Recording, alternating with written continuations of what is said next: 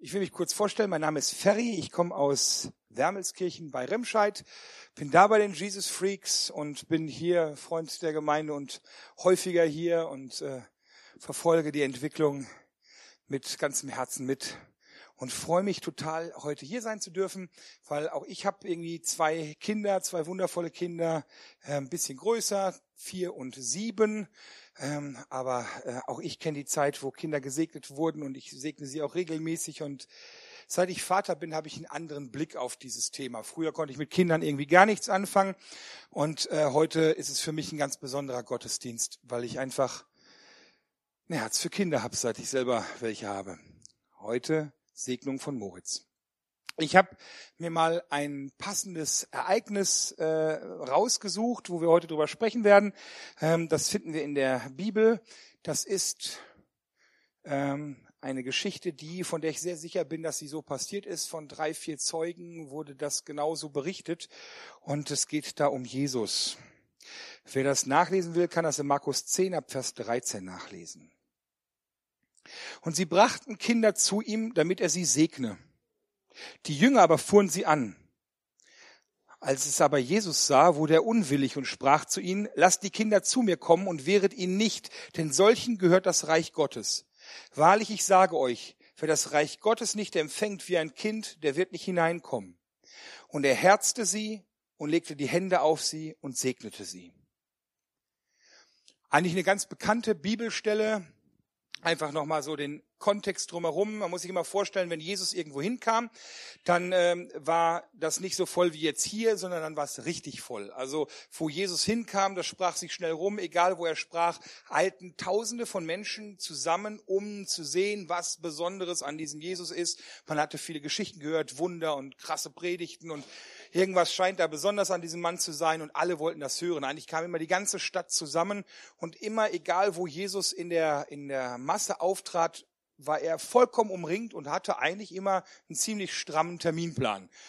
Kranke heilen, das Reich Gottes verkündigen, Menschen segnen und also er war immer total beschäftigt und die Jünger, die ja sozusagen seine Schüler waren, die reisten mit ihm, aber ich glaube, die hatten auch so ein bisschen die Aufgabe, eher sozusagen die Struktur zu schaffen, mal zu gucken, dass er mal eine Sekunde Freiraum hat, mal ein bisschen Platz zu machen, dass er irgendwo durchgehen kann, irgendwie mit diesen Massen auch umzugehen. Und jetzt kommen da Leute an und bringen Kinder mit und sagen, ja, wir wollen, dass die Kinder zu Jesus kommen. Und was machen die Jünger? Die sagen, nee, hör mal, da ist jetzt keine Zeit für. Der fängt gerade an zu predigen. Könnt ihr jetzt bitte mal die Kinder wegbringen? Also jetzt, da ist kein Platz für. Sie sollen nicht stören. Das passt gerade nicht. Jesus hat sein Programm und sie versuchen das irgendwie so ein bisschen in diesem Rahmen zu halten. Aber was ich ganz toll daran finde, ist, trotz dieser Umstände, und ich glaube, auch Jesus war zwischendurch echt nervös, je nachdem, was er sagen wollte, je nachdem, wie das Ganze drumherum war. Auch Jesus hatte so, ich kenne das bei Predigtvorbereitung, dass ich schon Stunden vorher in so einem Modus bin, wo man mich am besten gar nicht anspricht, weil ich einfach schon versunken bin in dem, was ich sagen will. Aber er schwenkt um und nutzt die Umstände und nimmt sich die Zeit und lässt sein Programm sein. Und nimmt sich die Zeit genau für diese paar Kinder in dieser riesen Menschenmenge. Jesus zeigt hier eine Priorität. Jesus zeigt, was ihm wirklich wichtig ist. Und er zeigt, dass er Kinder wirklich liebt. Und wenn wir diese Geschichte uns anschauen, da möchte ich heute mal 3 kleine Punkte aufzeigen. Und mit einem habe ich gerade schon angefangen, nämlich Gott liebt Kinder. Das ist etwas. Immer dann, wenn uns Kinder nerven, dann sollten wir uns darüber im Klaren sein, Gott liebt Kinder. Und das ist wirklich wichtig zu wissen. Das ist für unsere Kinder wichtig zu wissen. Das ist für uns, weil wir auch Kinder sind, wichtig zu wissen. Und ich fand diesen Segnungsvers da total wichtig drin. Haben wir gerade schon gehört. Ich lese ihn aber nochmal vor. Und ich würde gern den nächsten Vers mit dranhängen. Weil du in meinen Augen so wertgeachtet und auch heilig bist und weil ich dich lieb habe, ich gebe Menschen an deiner Stadt und Völker zu deinem Leben. So fürchte dich nun nicht, denn ich bin bei dir, hat Gott gesagt. Das sagt er zu seinem Volk Israel, das sagt er aber seit dem Bund Jesu zu jedem Menschen. Das sagt er zu uns, weil Gott liebt jeden Menschen, jeden von uns. Wir dürfen nie vergessen, Gott hat dich, hat mich, hat uns geplant. Von Anfang an, mit jeder Facette unseres Seins. Gott hat uns geschaffen. Gott hat das Beste von sich in dich reingelegt. So das Meisterstück. Er lehnt sich zurück und sagt, es ist gut. Das hat er in jeden Menschen rein. Er ist begeistert. Und er will nur Gutes für dich. Er liebt dich. Und deshalb gilt dieser Zuspruch ganz besonders uns und auch ganz besonders den Kindern. Jesus liebt Kinder. Hier in der Stelle sieht man es nicht nur durch Worte, sondern auch durch Taten. Er herzt sie, er drückt sie, er nimmt sie an sein Herz.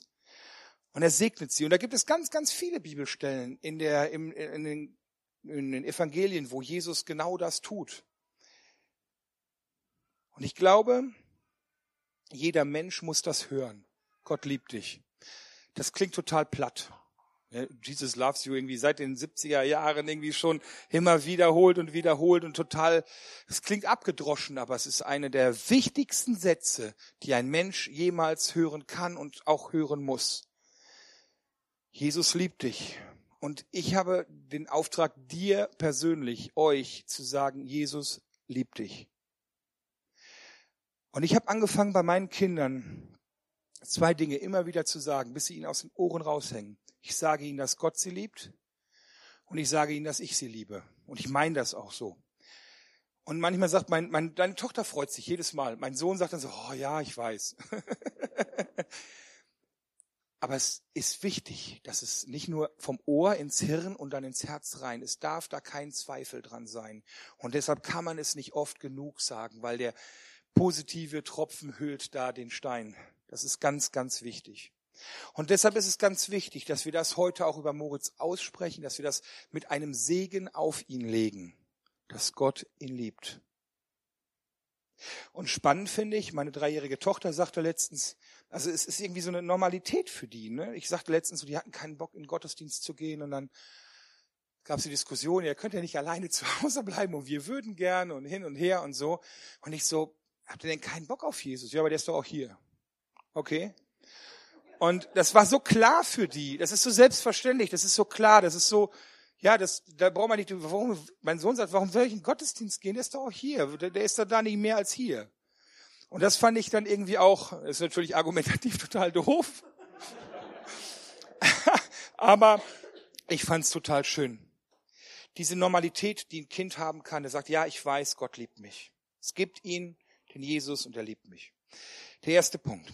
Das zweite, es ist total wichtig, den Gottes Segen möglichst früh kennenzulernen.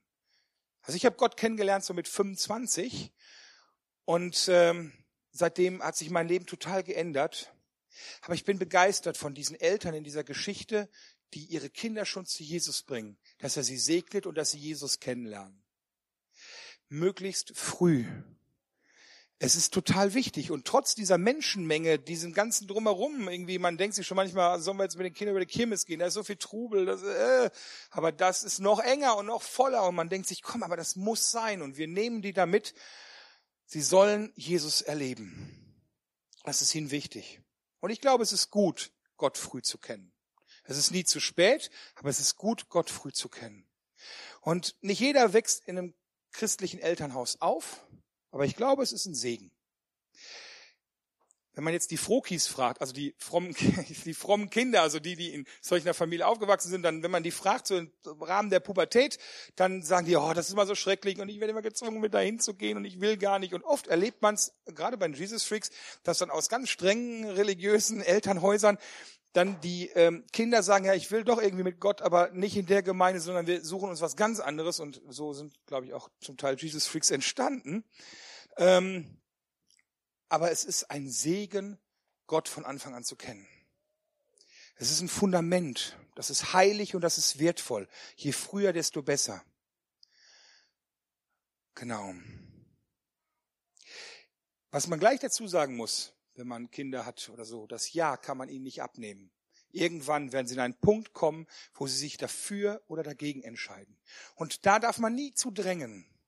Man darf auch nie sagen, du sollst irgendwie, du musst glauben oder so. Das ist ihre Entscheidung. Aber unsere Verantwortung als Eltern ist es doch, dafür zu sorgen, dass sie alles wissen, um eine gute Entscheidung treffen zu können. Dass sie wirklich Gott auch kennen. Und dann sagen können, ja, will ich oder will ich nicht. Und ich würde mich total freuen, wenn meine Kinder irgendwann sagen, ja, ich will mit Jesus voll durchstarten. Und das im Erwachsensein auch dann nochmal bestätigen. Aber unsere Aufgabe ist es, dass wir ihnen diesen Weg ebnen und ihnen einfach zeigen, wie Gott ist. Das ist unsere Aufgabe. Wie machen wir das? Ich glaube, das Wichtigste ist transparent den Glauben leben. Mit allen Zweifeln, mit allen Hochs und Tiefs und den Tagen, wo man auch keinen Bock auf den Gottesdienst hat, transparent unseren Glauben leben.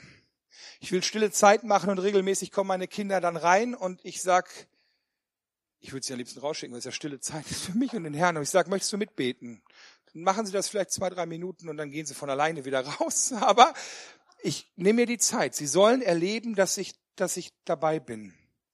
Ich muss ihnen einen Freiraum schaffen. Das ist die zweite Aufgabe von Eltern. Einen Freiraum schaffen, wo sie sicher Gott kennenlernen und ausprobieren lernen können. Wo sie ihn erleben können. Wo Platz ist im Gottesdienst für Kinder. Nicht nur versorgt und weggesperrt, sondern mit dabei in einem ihnen entsprechenden Rahmen. Muss mal gucken, wenn die Musik zu laut ist, dann muss man vielleicht gucken, wie man den Rahmen gestalten kann. Oder zu wild oder zu krass, aber sie müssen einen Freiraum haben der Begegnung. Nicht im Weg stehen, so wie die Jünger. Das ist auch ganz wichtig. Oft stehen wir den Kindern im Weg bei der Begegnung mit Gott. Und die vierte Sache, und das machen wir heute auch, Kinder unter den Segen Gottes stellen. Das ist ganz wichtig. Also, es ist ein Segen, Gott zu kennen. Je früher, desto besser.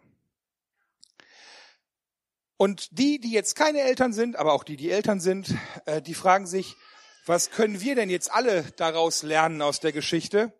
Und da ist natürlich der ganz bekannte Satz, den Jesus sagt, wahrlich, wahrlich, ich sage euch, wer das Reich Gottes nicht empfängt wie ein Kind, der wird nicht hineinkommen. Es gibt ein ähnliches Ereignis, das ist berichtet im Matthäus-Evangelium.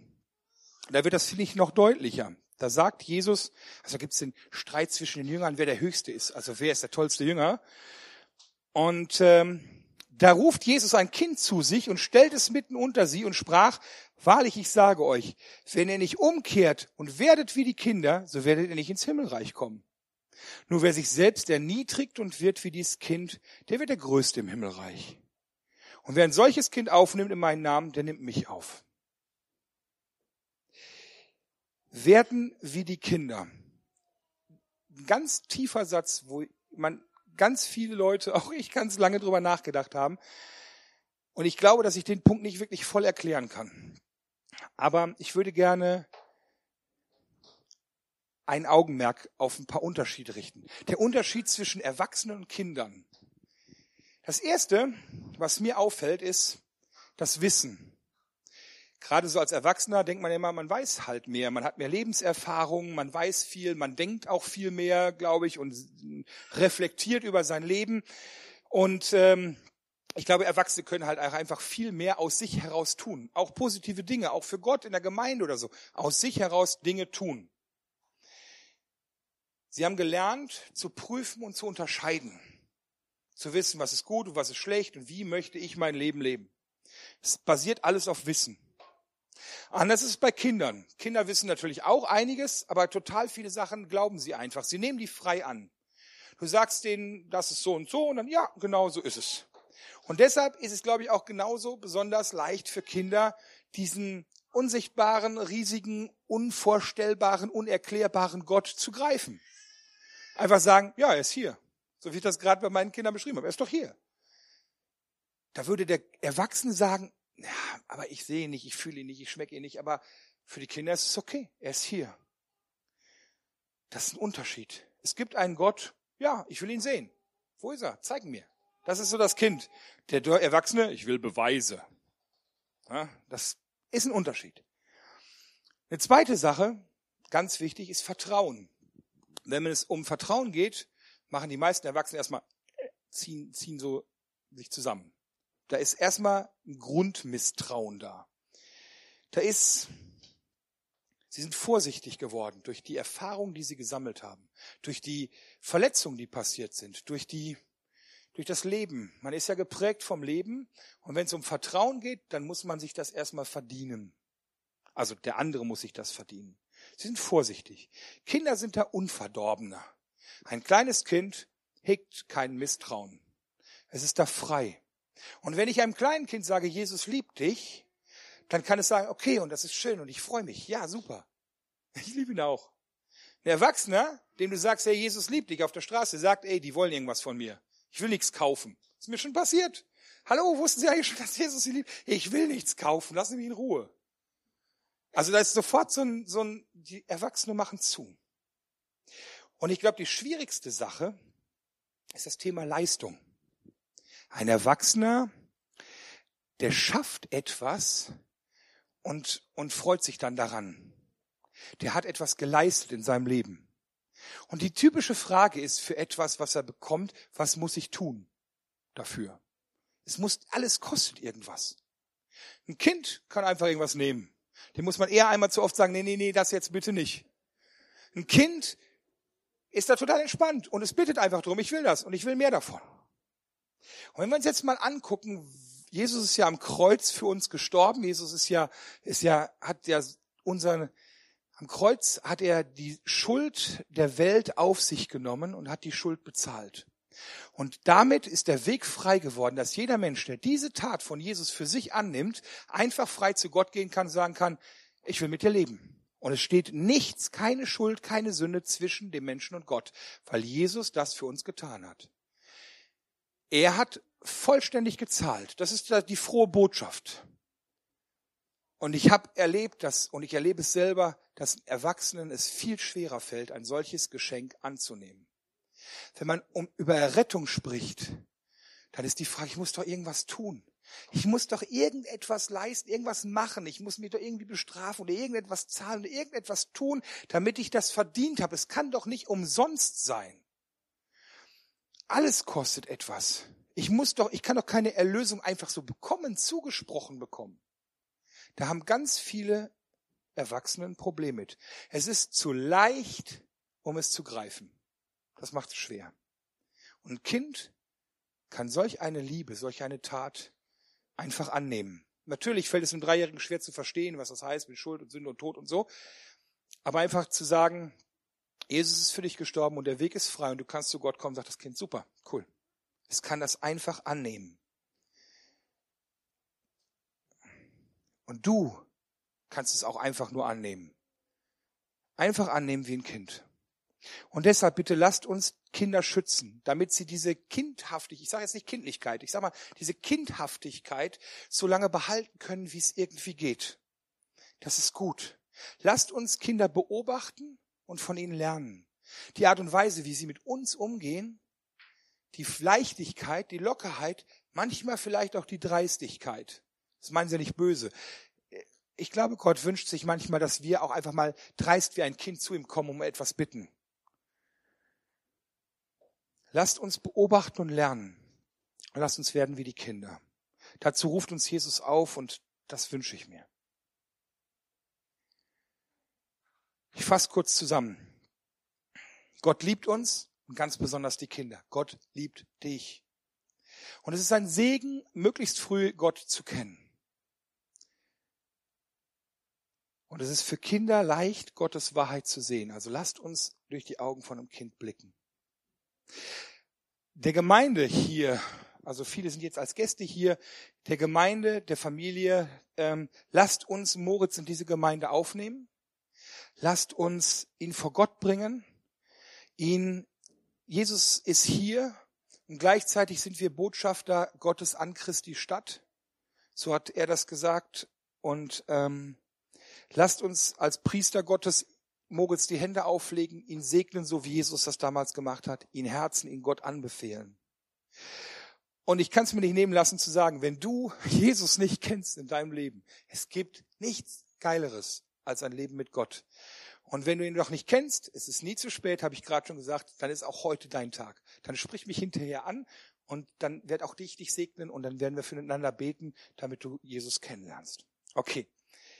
Amen. Ich möchte beten mit uns und dann geht's weiter. Lieber Jesus, danke für deine offene Art. Danke für dein Herz, das jeden Menschen umarmt. Danke für deine Leichtigkeit, die du gibst. Danke, dass wir immer zu dir kommen können, dass wir nichts leisten müssen, dass wir einfach so wie Kinder zu dir kommen können. Danke, dass du immer Zeit für uns hast, so wie du für die Kinder Zeit hattest in diesem ganzen Trubel. Ich weiß, du bist hier und ich bete, Herr, dass du durch die Reihen gehst und jedem echt deine Hand auflegst und uns segnest. Und ich bete, dass du heute und in den nächsten Tagen uns ein Zeichen deiner Liebe gibst, dass wir es erkennen. Und ich lade dich ein, Jesus, Heiliger Geist, Vater, dass ihr jetzt auch mit hier dabei seid und dass ihr diesen Segnungsteil, der jetzt kommt, in deine Hände nimmt. Amen.